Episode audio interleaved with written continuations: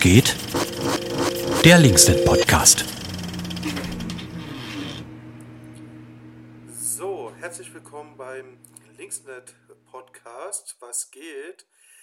Wir haben uns lange schon nicht mehr gehört, aber heute sind wir wieder da mit einem Thema und dazu habe ich mir die Jule äh, reingeholt. Hallo Jule.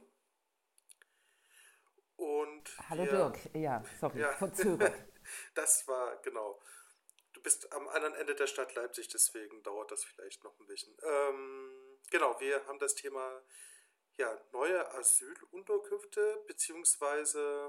Äh, Wohnungen für äh, Geflüchtete. Ist das richtig, Jule? Habe ich das so erstmal halbwegs richtig wiedergegeben? Ja, wir reden über die äh, Unterbringung von äh, neu in Leipzig ankommenden Geflüchteten, was ja jetzt irgendwie doch äh, wieder zum boah, krass umstrittenen Thema wird. Äh, man hat das vielleicht über Wochen in Sachsen gesehen, dass an verschiedenen Orten in Bautzen, in Kriebetal, in Mittelsachsen sich auch so rassistische Mobilisierungen wieder aufgemacht äh, haben, auch in Nordsachsen ganz stark. Aber auch in Leipzig sind wir davon nicht verschont. Und du warst äh, letzte Woche bei einer Versammlung und hast das auch hautnah miterlebt, ne? Genau, ich war letzte Woche Donnerstag beim Ortschaftsrat Böls-Ehrenberg zur Erklärung. Äh, Leipzig hat Stadtbezirksbeiräte und Ortschaftsräte. Das äh, sind so die Außengebiete der Stadt Leipzig meistens. Und dazu zählt eben auch Böls-Ehrenberg. Wir haben da auch zwei Genossinnen im Ortschaftsrat. Das ist nicht so häufig, dass wir überhaupt jemanden haben. Ähm, dazu muss gesagt werden, der Ortschaftsrat wird direkt gewählt. Ähm, genau, und da war auch schon das Thema ja, Asylunterkunft, beziehungsweise auf diversen Telegram-Kanalen sprach man von Asylflut. Ähm, am Ende das gleich einzuhegen, ähm, reden wir von 40 Leuten. Und genau, aber nichtsdestotrotz war eine große Welle entrüsteter Bürgerinnen da, die ja, also sehr eklig argumentiert haben, sehr eklig gesprochen haben, sehr aggressiv waren, Leuten Angst gemacht haben, den Ortschaftsrat vor allen Dingen auch Angst gemacht haben. Und das waren so bis zu 300 Leute, schätzungsweise. Ähm, genau, das ist natürlich nicht cool und es ist auch krass, dass die sozusagen so krass mobilisieren und sie sind auch nicht von außerhalb, das muss man auch mal sagen, von Böls-Ehrenberg, sondern äh, das waren Leute aus Böls-Ehrenberg, die da auch oft gesprochen haben und teils eklige Dinge gesagt haben. Genau, aber wie wir ja nun wissen, geht es ja auch gar nicht um eine Asylunterkunft im Sinne einer Unterkunft, wie man sich das auch vielleicht vorstellt, sondern es geht um äh, Wohnungen, die in die große Eiche kommen. Dazu muss man sagen, die große Eiche, sensibles Thema in Böditz-Ehrenberg, kulturelles Zentrum, auch tatsächlich ein cooles Ding erstmal an sich, wenn da die AfD nicht immer wäre, aber dass da jetzt so Veranstaltungen und Kunstgalerien und so stattfinden, das ist schon okay. Ähm, genau, und da gibt es ein Eckhaus, sozusagen die alte große Eiche, und die ist seit Jahren unbenutzt. Da war früher, glaube ich, mal eine Gaststätte drin oder so. Und ähm, die steht jetzt leer und da soll eben diese, sollen eben diese Wohnungen rein für geflüchtete Familien.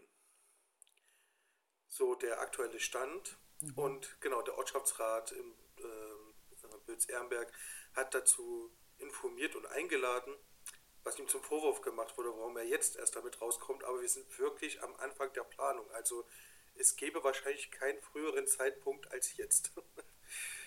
Hm. Genau.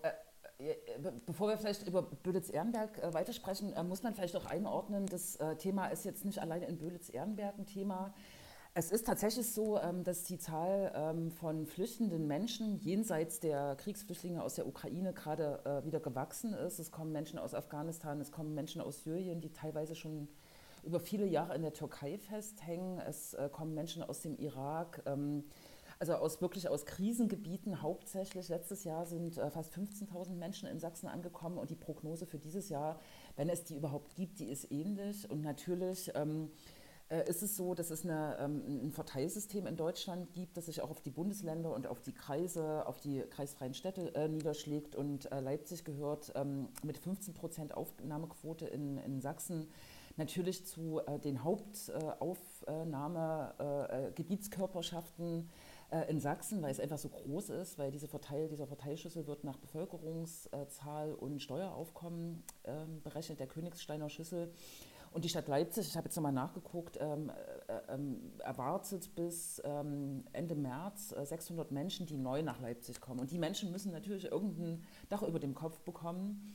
Äh, und wir wissen alle, wie der Wohnungsmarkt in Leipzig aussieht, nämlich ziemlich eng. Es ist kaum möglich, eine bezahlbare Wohnung zu finden. Darum ist eben die Stadt jetzt gerade am Start und sucht überall, wo es geht, sozusagen noch befestigte Häuser. Und man muss auch dazu sagen, das können wir ja später nochmal näher beleuchten, stellt jetzt auch mehr Zelte auf, wo Leute erstmal unterkommen sollen. Und natürlich, ähm, so im Rückblick auf die letzten Jahre gab es ja schon immer mal so rassistische Erhebungen in Waren, ähm, in, ähm, äh, auch in Randgebieten äh, äh von Leipzig, in Grünau. Jetzt ist aber die Situation, dass offensichtlich in den Ortschaften, also die äh, eingemeindeten Randgebiete von Leipzig, dass die äh, eher noch Leerstand aufweisen von Wohnungen äh, als es in, im Stadtinneren äh, der Fall ist, wo jetzt, glaube ich, die, mm, die, die, die Gegenwehr nicht so groß wäre, äh, so in der Südvorstadt oder in Lindenau oder so, aber da gibt es halt keinen Platz mehr. Und jetzt rücken eben diese Ortschaften auch in den Fokus. Und ich kann jetzt sozusagen nur, ähm, will das auch gar nicht so lange ausführen, äh, kann markieren Lindenthal, das ist eine Ortschaft im Norden von Leipzig. Dort sollen 30 Menschen unterkommen. Ne? Und auch da ist die Stimmung wirklich ähm, furchtbar. Da hört man Sachen über Geflüchtete die sind haaresträubend, die sind rassistisch, die sind äh, auch nicht von Unkenntnis geprägt, die sind einfach bösartig. Ne? Also sozusagen, wir müssen unsere Kinder in Sicherheit bringen. Ähm, Im Schwimmbad können Kinder nicht mehr äh, im Sommer sozusagen in ihrem Badeanzug rumlaufen, als wenn sozusagen, als wenn wir über Unmenschen reden. Ne? Und das ist wirklich äh, ganz bedrückend, äh, wie wie ein Teil der Bevölkerung und auch in Leipzig diesen schutzsuchenden Menschen gegenübertritt. Ne? Und das hast du ja in Böditz-Ehrenberg ja auch mitbekommen, dieser unverhohlene Rassismus.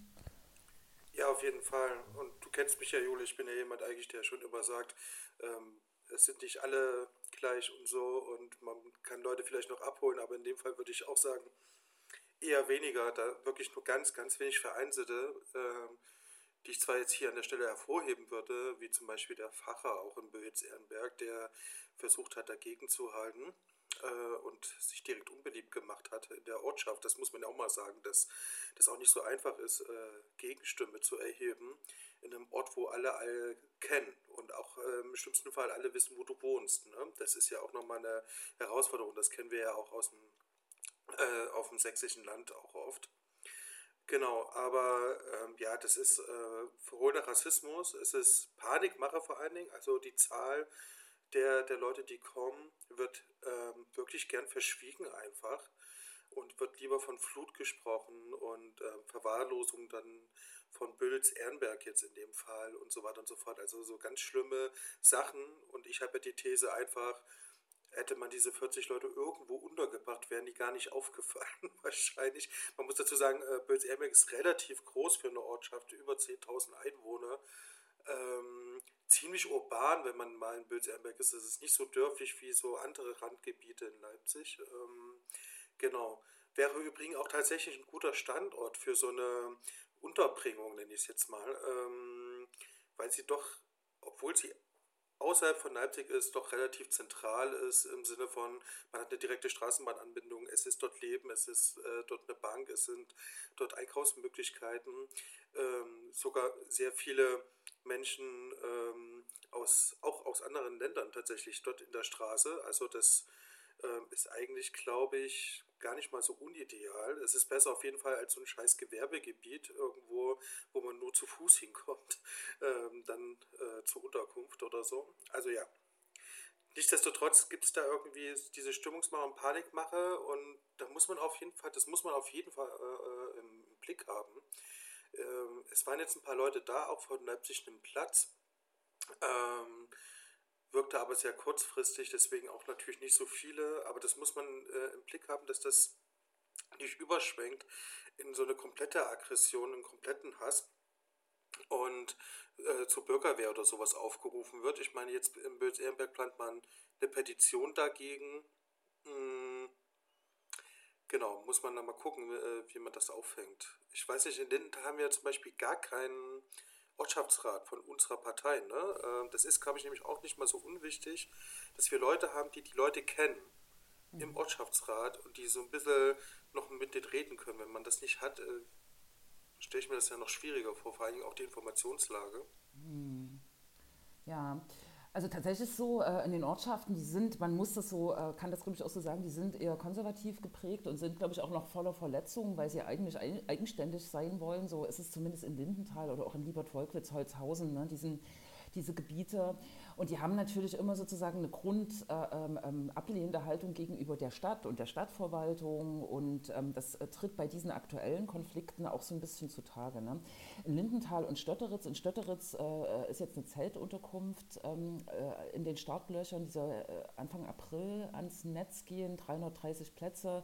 Ist wirklich sozusagen, ich habe mir das am Samstag angeguckt, ähm, bitter, dass wir Menschen in Zelte unterbringen müssen, wo Privatsphäre nicht gewahrt ist, ne, wo auch sozusagen der Weg zu den sanitären Anlagen über den Hof äh, geschehen muss, wo das äh, Sozialtraktgebäude, wo es Essen geben soll, wirklich in einem erbärmlichen Zustand ist. Es ist ähm, äh, bitter, aber worauf ich eigentlich hinaus äh, will, äh, als es bekannt wurde im Januar, äh, war es die AfD, die in Lindenthal und in Stötteritz quasi zu öffentlichen Treffen eingeladen hat und versucht hat, sich an die Spitze so einer, so einer rassistischen Gegenbewegung äh, äh, zu stellen. In Stötteritz ist es, glaube ich, nicht so gelungen. Stötteritz, muss man sagen, ist jetzt auch noch mal so stärker in die Stadtstruktur eingewoben. Da gibt es einen Bürgerverein, da gibt es eine Kirchgemeinde, da gibt es ähm, ähm, junge Antirassistinnen, Stötteritz Nazifrei, die da jetzt auch regelmäßig ähm, Informationsinfostände äh, anbieten. Ich habe da das Gefühl, dass es irgendwie gut sein könnte, aber in Lindenthal ist es schon sehr polarisiert und das liegt auch an der Bevölkerungsstruktur und an dieser Selbstwahrnehmung der Ortschaften. Und auch da versucht weiter die AfD irgendwie die Stimme zu erheben. Ich, meine These wäre aber, es braucht die eigentlich gar nicht, weil teilweise auch die CDU äh, dort sozusagen so eine Stimmungsmache einfach mit, mitmacht. Ne? Und in Lindenthal gibt es zumindest einen SPD-Stadtrat, der auch Ortschaftsrat ist, Andreas Geisler, der Bäckermeister ist, ähm, der da im Ort sozusagen äh, zumindest eine Kommunikationsfigur ist. Ich jetzt, weiß auch nicht genau, ob er immer nur, nur eine positive Rolle spielt. Ne? Also da geht es um 30 Leute.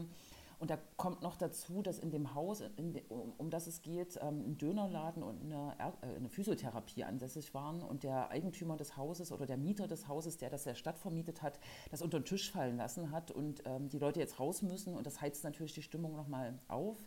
Ich habe mit beiden gesprochen, also Physiotherapie und Dönerladen.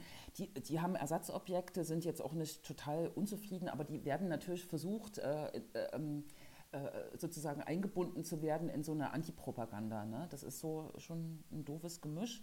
Und Bülitz-Ehrenberg, da kann ich dir den, Berg, äh, den Ball wieder zuwerfen, war es ja auch, so wie ich das jetzt auch nochmal gehört habe äh, vom Sozialamt, ähm, eher der äh, Ortschaftsratsvorsitzende, CDU-Parteibuch, der dieses Thema jetzt hochgeholt hat, obwohl es überhaupt noch nicht spruchreif ist. Also gestern im Sozialausschuss, der ist nicht öffentlich, aber so viel kann ich sagen, äh, wurde von der Sozialamtsleiterin auch klar gesagt, diese 40 Plätze, das, das ist eigentlich alles noch gar nicht äh, klar. Ne? Also es sollen Wohnungen äh, dort eingebaut werden und ein Teil soll vielleicht von äh, Geflüchteten bezogen werden, aber es soll jetzt keine also eigentlich gibt es keine Pläne für eine Gemeinschaftsunterkunft in dem Sinne. Ne? Insofern ist diese frühe Thematisierung auch durch den Chef des Ortschaftsrates vielleicht auch ziemlich falsch gewesen eigentlich, ne? weil die Informationen, die jetzt rausgegeben werden konnten, die sind einfach noch gar nicht fix. Ne? Und das ist, glaube ich, kein, keine gute Situation, so eine Information in die Ortschaft zu streuen, ne? wo sich dann alle äh, hoch, hochputschen. Ja, wobei, ähm, genau, ich, ich glaube, er wollte wirklich zu sagen, in ähm, Bölzelberg gibt es im Ortschaftsrat zum Beispiel noch keine AfD, ja, trotz sehr guter Wahlergebnisse für die AfD, leider. Ähm, es gibt da zwei SPD-Leute, zwei Linke. Also es ist noch so ein bisschen, ich sag mal, humaner. Ähm, und ich, ich habe den Eindruck gehabt, dass er sozusagen die Leute vorher einfangen wollte, aber genau in so, da schon in so ein Fettnäpfchen getreten ist ähm, und das nicht klar kommuniziert hat und von Asylunterkunft eben gesprochen hat. Und da haben die Leute eben auch eine Vorstellung. Ähm, Genau, und dann später dann auch immer wieder, das muss man auch wirklich sagen, die Verwaltung, die Stadt, ähm, nicht die geschicktesten in ihrer Wortwahl und auch oft zurückgerudert, selbst widersprochen. Das schafft natürlich auch kein Vertrauen. Ja? Gerade wenn das so sensibel ist, wenn das so äh, die Leute anstachelt, Leute aufheizt, ist das natürlich gefundenes Fressen, wenn man sich selbst widerspricht, wenn man äh, äh davon spricht, dass das ja alles von oben kommt oder so. Das ist ähm, nicht klug gewesen, muss man einfach mal so sagen. Und gerade in Wülz-Erberg, der Vorsitzende ist, der Herr Achtner, der ist jetzt auch nicht seit gestern erst dabei, der ist wirklich seit Jahren dabei, ist schon ein bisschen erfahren und ähm, weiß auf jeden Fall, dass das vielleicht am Ende nicht, am Ende des Tages nicht das Klügste war, was er gemacht hat.